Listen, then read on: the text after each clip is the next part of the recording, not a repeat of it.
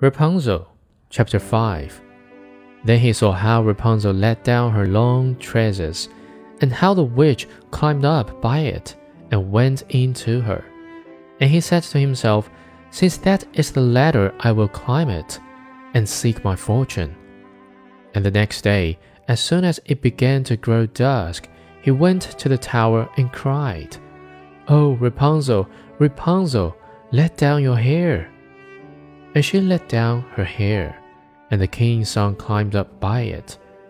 Rapunzel was greatly terrified when she saw that a man had come in to her, for she had never seen one before.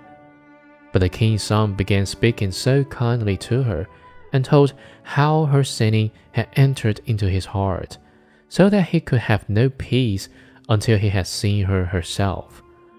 The Rapunzel forgot her terror and when he asked her to take him for her husband, and she saw that he was young and beautiful, she thought to herself, I certainly like him much better than old Mother Gothel, and she put her hand into his hand.